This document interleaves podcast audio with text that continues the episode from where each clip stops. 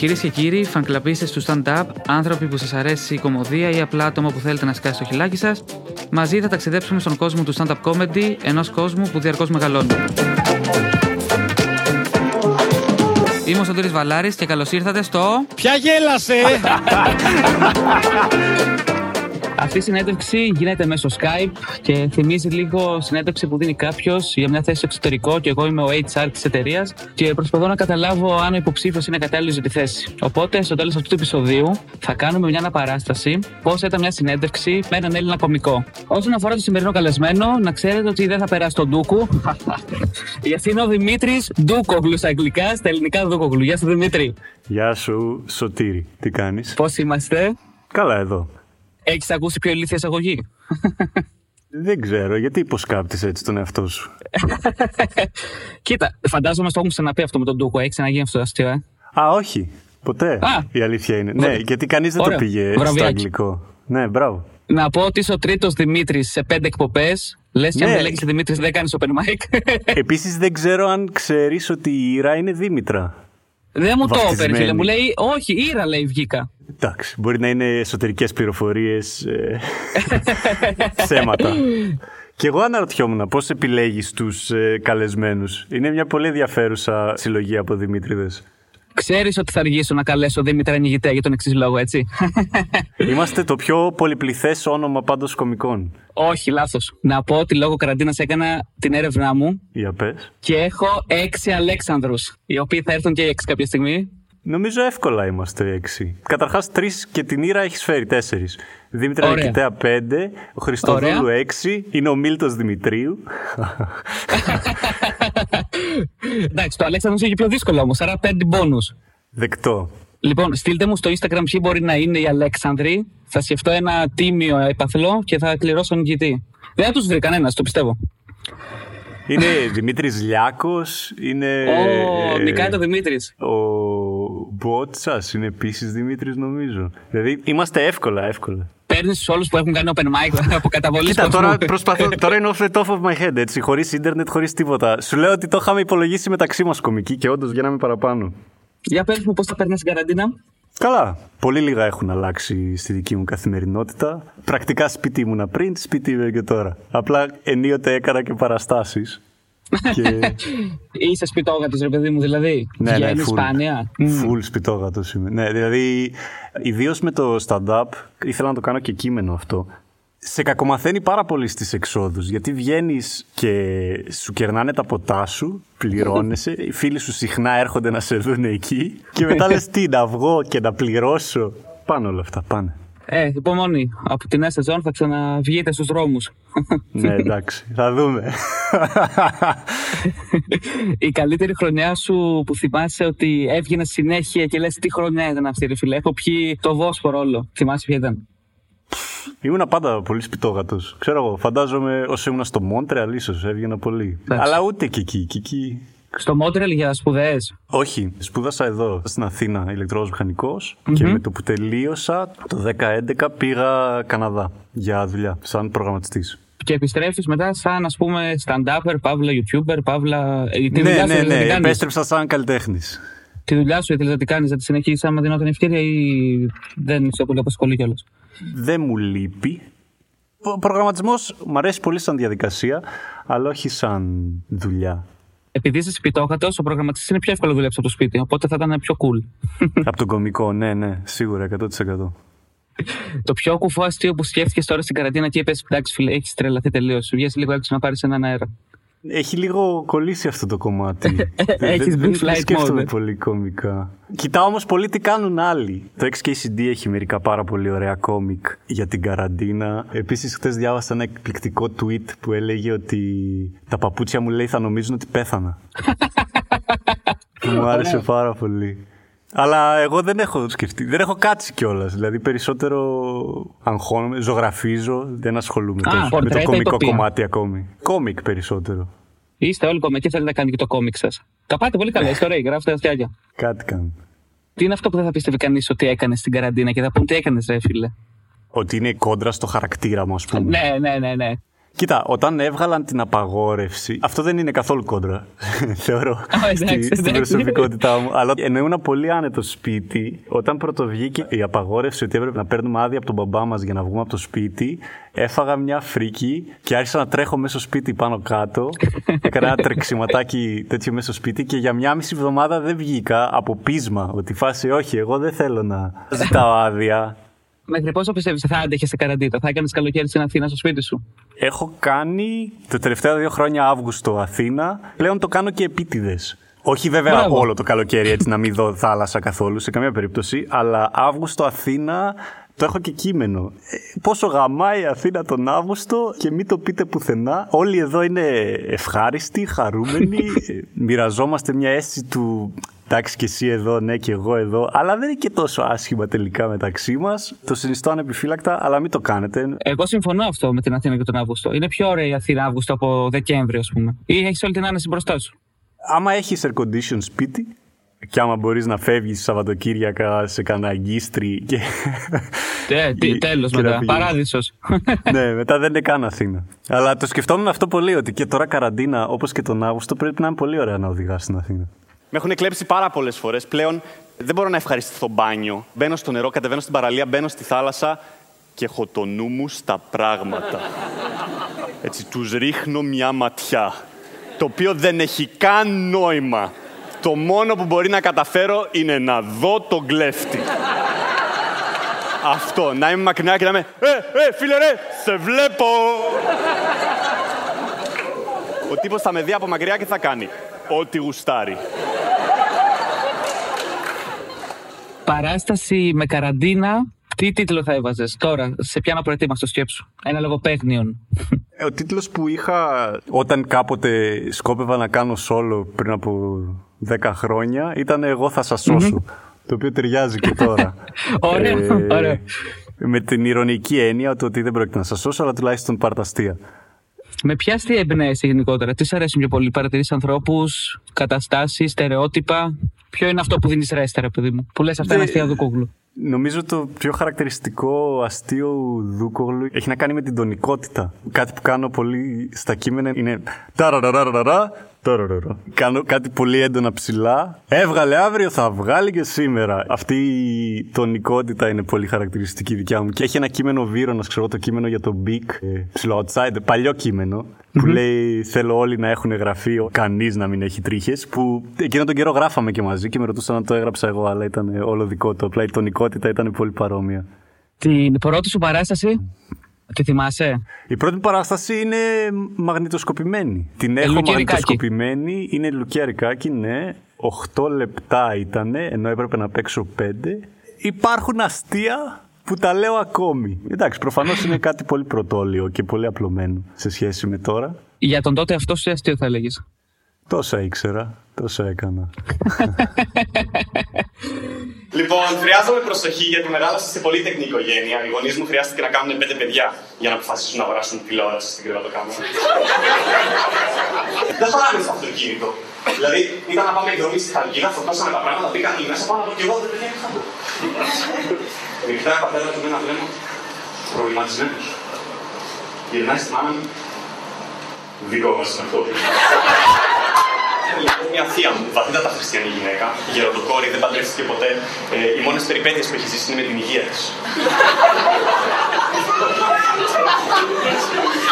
η οποία από πολύ μικρό, όποτε με βλέπει, πάντα με ρωτάει άμα διαβάζω, άμα προκόβω. Αλλά ευτυχώς το βρήκα τον κόλπο γιατί είναι. Δημήτρη, διαβάζεις. Θεία, δόξα τω Θεώ. Το πρώτο αστείο που δεν πήγε καλά το θυμάσαι; Α πούμε την πρώτη στιγμή που λένε ότι πέθανε στη σκηνή, αυτό που λένε όλοι οι κομικοί. Δεν θυμάμαι το να πεθαίνω αυτό καθ' αυτό. Θυμάμαι ότι μετά που είχα ξενερώσει, ήμασταν πίσω στα παρασκήνια με τον δημοπουλο και μου είχε πει όταν πεθαίνεις είσαι κομικός. Γιατί είναι ένα απόφευκτο ναι. μέρος της δουλειάς μας. Και το να πεις αστεία στην παρέα σου και ξέρω εγώ να σταματήσουν να γελάνε και να πεις εντάξει είστε βλάκες και να κρυφτείς για λίγο. είναι εύκολο και το κάνουμε όλοι. Αλλά το να πεις αστεία και να μην γελάσουν και να συνεχίσεις να λες αστεία ενώ δεν γέλασαν είναι αυτό που σε κάνει κωμικό. Το έχω κάνει και κομιξάκι παλιά τώρα όταν πρωτογύρισα. Το είναι τι κάνετε όταν, όταν πεθαίνετε στη σκηνή. Ευτράπελο με φαν, με κάποιον που σε ήξερε, κάποιος που είχε παραπάνω θάρρος από ό,τι έπρεπε. Θυμάσαι; Έχει αλλάξει πάρα πολύ το κοινό από όταν ξεκίνησα μέχρι τώρα. Δηλαδή, εγώ ξεκίνησα το 7 ή το 8 και ο κόσμος ερχόταν με αρκετά πιο αντιδραστική διάθεση. Δηλαδή, ερχόταν κόσμος σε φάση για να σε δω, κάναμε να γελάσω. Και ιδίως εγώ που ήμουν 20 χρονών και μπορεί να είχα από κάτω σαραντάριδες, από τα πιο δύσκολα κοινά για μένα σαν άμυνα και λίγο για να το αφοπλίσω όλο αυτό, έλεγα ότι βλέπω ότι κάποιοι έχετε κάτσει έτσι με σταυρωμένα τα χέρια και με αυτό το ύφος το έλα, κάνε με να γελάσω. Και είναι σαν να πηγαίνετε στο εστιατόριο και να λέτε έλα, κάνε με να φάω. Δεν μπορείς. Και έκανα ότι ερχόταν άλλος με το κουτάλι και τραβιόμουν και τέτοια. Είναι σαν να πηγαίνεις στο κομμωτήριο φορώντας κράνος. και κάποια στιγμή Ήμουνα στα Ruby Tuesday στο mall και ήρθε τον γκαρσόνι, μου έδωσε το χέρι και μετά τραβάει το χέρι του και σταυρώνει μπροστά του και λέει Έλα, κάνε με να φάω. Η παρέα μου τρελάθηκε στα γέλια. Εγώ ήμουν σε φάση, ναι, οκ, okay, αυτά είναι τα αστεία μου. Ε, τα έχω ξανακούσει. Τώρα νομίζω θα το χειριζόμουν πολύ πιο θετικά. Σας κέρασε τίποτα ή έκανε το κομμάτι του και έφυγε. μάλλον, μάλλον κάτι θα μου κέρασε. Επίσης ήμουν στο σούπερ μάρκετ πριν από κανένα εξάμεινο και, και έρχεται μια τύπησα και μου κάνει «Πού σε ρε δούκολου» και με «Γεια σου, γεια σου, γεια σου και σένα». Τι λέει; Ο λόγος που ασχολήθηκες με το YouTube είναι επειδή μοιάζεις με τον Κονίλο. Όχι, κάτσε σοβαρά ναι. μιλάμε. Αυτό, κάτσε, δεν στο είπε κάποιος. Όχι, όχι. Είναι ένα συμπέρασμα που έβγαλες μόνος σου. με έχουν μπερδέψει γκαρσόνια. Μόνο μια φορά με έχει γνωρίσει γκαρσόνι έτσι. Και ήταν πριν από 10 χρόνια, ξέρω εγώ. Από τότε με έχουν πει δύο φορές γκαρσόνια Κονίλο. Μοιάζεις, ε, δεν είναι μόνο δικιά μου τρέλα. Το ξέρω, δηλαδή, ξέρω συμφωνώ, μοιάζω πολύ. Ε, μάλιστα κάποιος νόμιζε ότι ήμασταν και το ίδιο άτομο. Κάποια στιγμή ε, θα έπαιζα μια παράσταση και επειδή δεν έχω Instagram, κάποιος είπε θα παίξω, ξέρω εγώ, με τον τάδε και με τον παπάκι Κονίλο. Και κάποιος από κάτω του είπε Α, τι γαμάτο αστείο, ξέρω εγώ, ότι έβαλες το Δούκολου. και ήταν Α, όχι, νόμιζα ότι αυτό είναι το account του Δούκολου. τι με έκανε να ασχίσω το YouTube. Αυτή είναι μια καλή ερώτηση. Δεν θυμάμαι. Παίζει να ήταν και την εποχή που μπαίνανε στην εφηβεία τα μικρότερα αδέρφια. Έχω τέσσερα αδέρφια. Εγώ πέρασα περίεργη σεξουαλική αφύπνιση λόγω χριστιανισμού, λόγω διαφόρων ε, κόμπλεξ και ήθελα κάπως να προστατεύσω κατά κάποιο τρόπο τα αδέρφια μου από αυτό. Και έτσι γεννήθηκε το Sex with Dukoglu, το οποίο ήταν μια προσπάθεια να μιλήσω για το σεξ και για το πόσο για όλους είναι περίεργο και ότι όλοι έχουμε την παραξενιά μας και την ιδιαιτερότητά μας. Και μετά κάνεις το μια ζαριά και ένα καιρό. Το οποίο επίσης ήταν μια ιδέα που την είχα δει έξω, το Adventure Zone, και μου είχε φανεί συναρπαστική ιδέα, δηλαδή Γενικά το να παίζει DD με φίλους σου και να το τραβάς βίντεο ή με κομικούς ακόμη περισσότερο. Και υπήρχε στο πίσω μέρος του μυαλού μου και πήγαμε αυτή την ιδέα στο Comedy Lab. Ταυτόχρονα είχε πάει με την ίδια ιδέα έχοντας δει Harmon Quest και ο Ρουμπούλιας. Κανείς από τους δυο μας δεν ήξερε ότι υπήρχε τεράστιος ε, μονόλιθο του Critical Role. Οπότε μας έφερε το Comedy Lab σε επαφή και μαζέψαμε και μερικούς ακόμη και έγινε το μια ζαριά. Θέλουν ένα reloaded Είσαι ο πρώτος που μου το λέει. Δεν έχω πάρει χαμπάρι. Ο Ζήσης έλεγε ότι όταν πήγες σε κάποιο convention ήταν το πιο κοντινό που έχει νιώσει ποτέ σε rockstar. Περνούσε κόσμος και τον χαιρετούσε παντού και πότε θα βγάλετε και τι θα κάνει. Τον έβαλα να υπογράψει την περιπέτεια της Φανταλίνας και τέτοια. Ε, είμαι πολύ περήφανος για το μια ζαριά και έναν καιρό. Μακάρι κάποια στιγμή να μπορέσουμε να κάνουμε κι άλλα. Προηγουμένως, στο μια ζαριά και έναν καιρό, οι ήρωές μας έφτασαν στην πόλη της Φανταλίνας. Παρέδωσαν το κάρο και παζαρέψανε την αμοιβή. Ο Άσταροθ έλαβε διευκρινήσεις για τους κανόνες. Και ύστερα όλοι μαζί ξεκίνησαν να βρουν τη μάγισσα φίλη του Μίλτ που χάθηκε κοντά στην έπαυλη στην άκρη της πόλης. Στο δρόμο συνάντησαν αγενείς παλιοπεδαράδες. Βρίσκεστε στην πόλη της Φανταλίνας. Τι είναι, ξεκινήσαμε; Για πάμε λίγο και στο Science Comedy, που είναι μια ναι. τελείως διαφορετική πτυχή πριν φύγω για Καναδά, είχα συμμετάσχει στο FameLab. Το FameLab είναι ένας διαγωνισμός του Βρετανικού Συμβουλίου για επικοινωνία της επιστήμης. Και μου είχε αρέσει πάρα πολύ σαν εμπειρία. Ένας από τους παράγοντες, κριτές, τέλος πάντων διοργανωτές, είναι ο Κώστας ο Καρπούζης, ο οποίος τύχαινε να είναι και επιβλέπων της διπλωματικής μου στη σχολή. Και όταν γύρισα από Καναδά, είχαν αρχίσει να μαζεύονται κάποια άτομα για να φτιάξουν μια ομάδα, τους Science Reactors, οι οποίοι κάνανε παραστάσεις επικοινωνίας της επιστήμης, το Stand Up Science. Και ήμουνα μέλος αυτής της ομάδας για αρκετά χρόνια και κάποια στιγμή, τέλος πάντων, σταμάτησα να είμαι μέλος αυτής της ομάδας και κάναμε το Science Comedy με το Στέλιο τον Ανατολίτη και μερικά ακόμη παιδιά. Είμαι πολύ περήφανος και για το Science Comedy. Είναι πολύ ωραίο project. Απευθύνεται σε όλους. Παρακαλώ, είναι τελικά η γάτα του Σάντου για νεκρή ή ζωντανή. Ναι.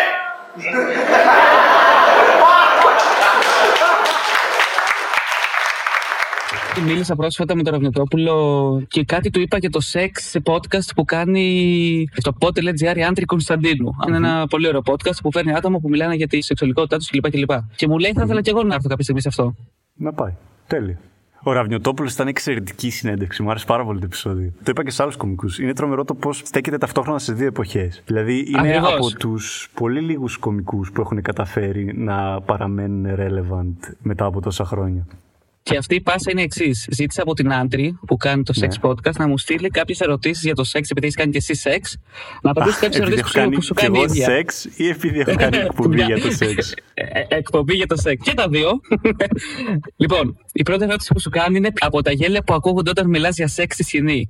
Καταλαβαίνεις ποιος κάνει καλό σεξ ή ποιος όχι. Είναι πράγματα που λέμε για να ζεστάνουμε το κοινό. Ότι δεν γελάτε και μάλλον ήρθατε αγάμητοι και πόσο καιρό είστε μαζί, παιδιά είστε ακόμα. Είναι πολύ. Το sex with Google είναι ανώτερης ποιότητας και δεν ασχολείται με τέτοια αβανταδόρικα. Εγώ θα συνεχίσω τις προκλητικές Ναι. ερωτησούλες. ναι. Καταλαβαίνεις ποιος ζευγάρι θα κάνει σεξ μετά την παράσταση; ναι. Τέλος. λοιπόν, σε παίρνει ένας τηλεοπτικός παραγωγός και σου λέει: Θέλω να κάνω εκπομπή μαζί σου στο κανάλι. Τι εκπομπή θα έκανες; Έχω κάτι στο μυαλό μου αυτή τη στιγμή, αλλά δεν είναι έτοιμο. Θα ήθελα να το κάνω κάποια στιγμή, οπότε δεν θέλω απλά να το πετάξω έτσι εδώ. Αλλά κάτι θα βρίσκαμε. Είμαι πολύ συνεργάσιμος.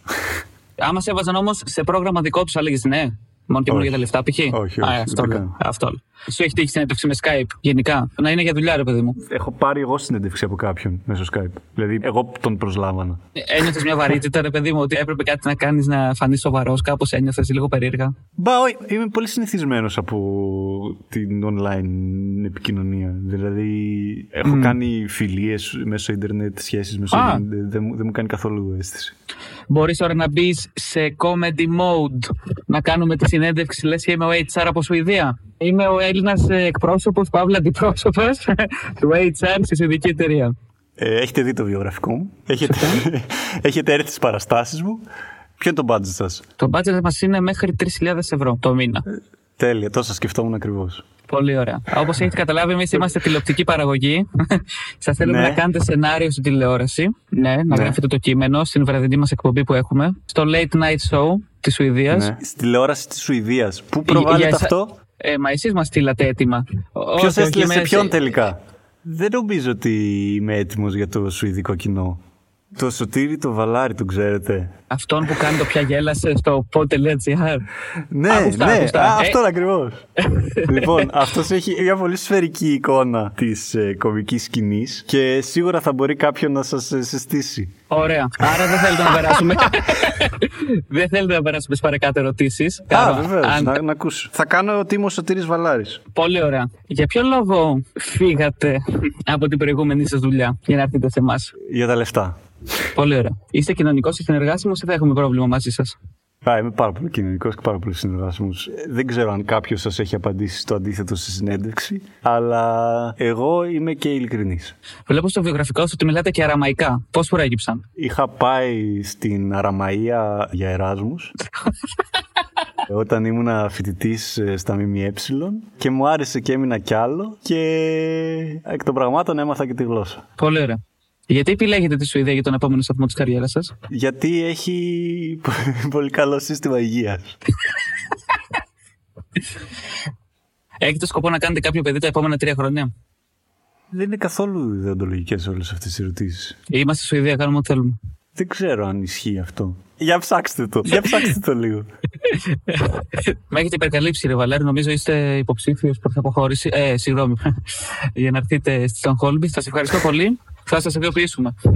Δεν θα με ρωτήσεις εμένα για την πολιτική ορθότητα. Επειδή είσαι τώρα του Science Comedy, θες να μιλήσεις για πολιτική ορθότητα, ξέρω ότι γέγεσαι. Σε αφήνω να μονολογήσεις. Για μένα η πολιτική ορθότητα είναι ένα θέμα καθαρά ενσυναίσθησης. Υπάρχει ένα Chrome extension που βάζεις στο browser σου και όπου βλέπει η πολιτική ορθότητα, political correctness, το αντικαθιστά με treating people with respect. Να συμπεριφέρουμε Οκ. okay. ανθρώπους με σεβασμό.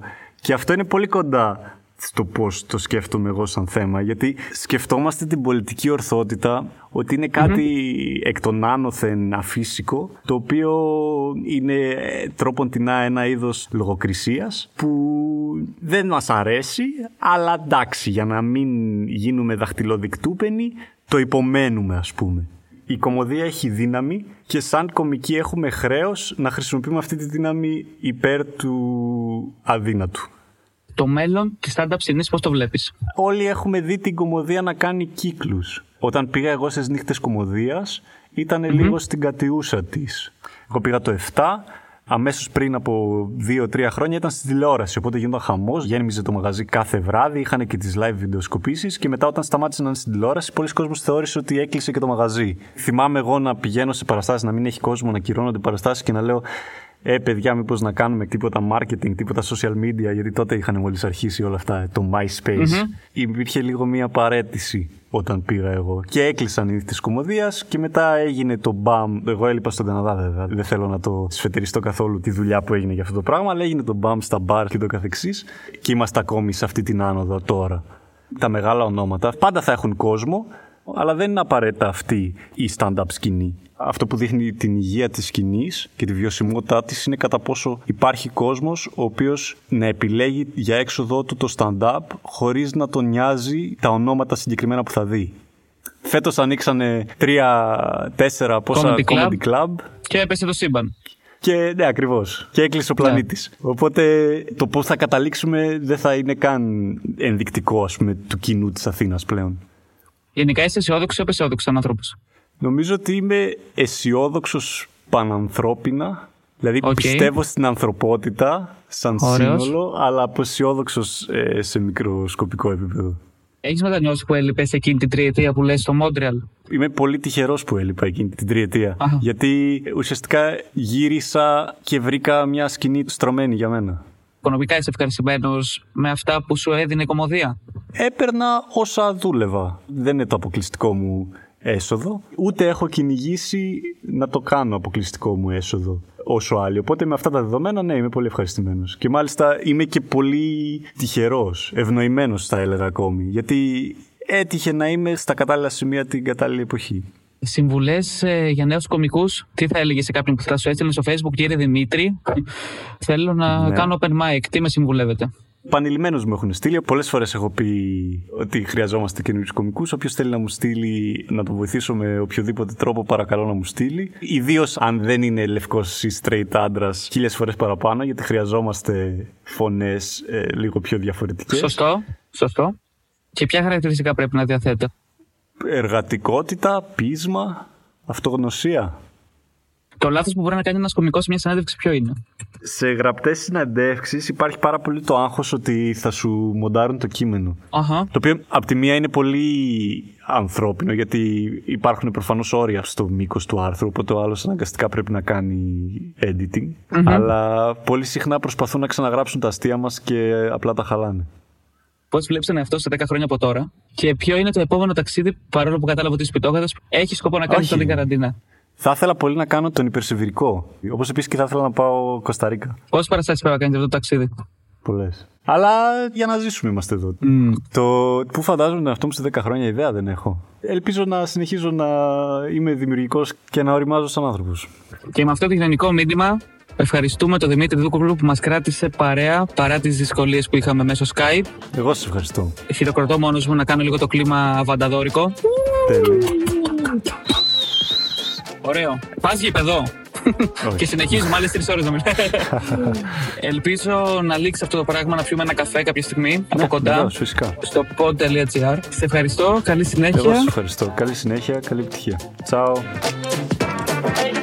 Και μην ξεχνάτε, μπορείτε να μας βρείτε εκτός από το pod.gr και στο Spotify, το Apple Podcast και το Google Play Music και φυσικά σε κάθε άλλη εφαρμογή στο κινητό σας που παίζει podcast. Μέχρι το επόμενο ταξίδι, Ποια γέλασε! να γελάτε. Pod.gr. Το καλό να ακούγεται.